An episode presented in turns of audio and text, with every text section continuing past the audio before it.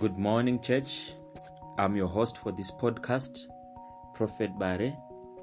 Today's teaching is so prophetic as the angel of God spoke to me in my sleep and he whispered revival, revival, revival. I even had a gospel song on revival play in my head, and when I woke up to check myself, I realized it was already morning time. And I realized what the angel of God was trying to tell me is that the word for this year 2023 is revival. It is very much referred to in the Old Testament, but not uh, that much or at all in the New Testament. So I realized that the revival which the angel referred to is new revival in the attitude, approach, perspective, level of servitude, commitment to the wisdom and the word of God. Remember, God casts our sins in a sea of forgetfulness to redeem us. What have we done to redeem our spirit, spiritual lives? Our prayer lives, our level of servitude and commitment to His kingdom. So, children of God, don't be quick to confuse this revival to the revival in old scriptures, but this is more like realignment to some of us who lost our way on the journey, who forgot the way to pray and fast effectively and without ceasing those who dropped the mandate of God as God Himself had prescribed specifically for them, feeling the load was a bit too heavy for them. We at times forget that we seek things in the spirit, then suddenly weigh things out in the flesh. Spiritual things must stay spiritual and sacred. But seek ye first the kingdom of God and his righteousness, and all these things shall be added unto you. Hallelujah. And not the way uh, the other way around. Just check what your sweat equity or human effort or strength or ability has amassed you to date versus what can be or could have been on whatever strength or ability or time invested plus a touch from God. Somebody say a touch from God.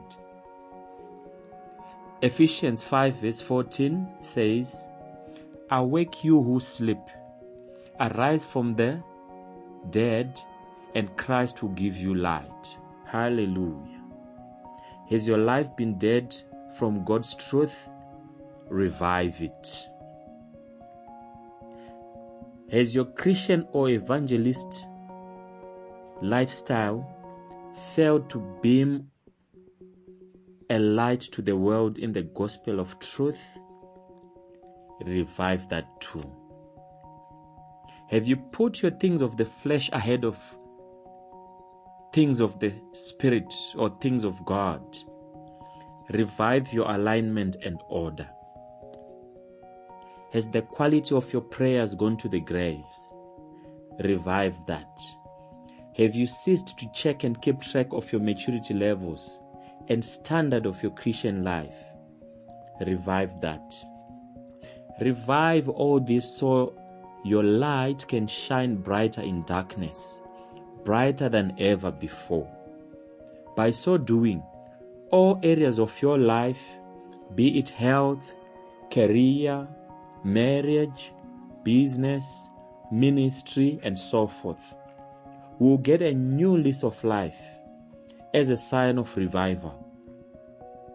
But most importantly, most importantly, your soul will get saved in the process. Hallelujah. You will experience God's speed in your purpose in life as aligned to God's will. Ezekiel 37 verses 1 to 14 if the Holy Spirit could revive dry bones to live again, How bad could your Christian life be that He can't revive it if you allow Him to speak over your life? Let's go back to the days when, we, when left was left and right was right. Let's not be blown by the wind into the wilderness. Have our hearts been stolen by false doctrines and teachings? Let's revive that too. 2 Timothy 4, verses 3 and 4 says, For the time is coming when people will not endure sound teaching, but having itching ears, they will accumulate for themselves teachers to suit their own passions, and will turn away from listening to the truth and wander off into myths. Hallelujah, children of God. Say to yourself, Christ has just given me light once again. I shall not allow myself to wander off again. So, we are all starting a new year 2023. Let's start off on a wise note by reviving ourselves in spirit and in truth. Let us pray. Father God, we cried to you, screaming, Abba, Father. Slow to anger you are. Forgive our slumber and sleep in the things of the Spirit and truth. Give us the enlightenment and wisdom to revive ourselves by learning your truth in our lives. Allow us to manifest in the full potential and purpose you put upon our lives so our souls can be saved and we can live fulfilled lives and destinies. We pray and thank you in the mighty name of Jesus Christ. Amen and amen. Thanks again, everybody, for your precious time. Let's meet again on our next podcast and do stay blessed. In the name of Jesus. Bye to you all.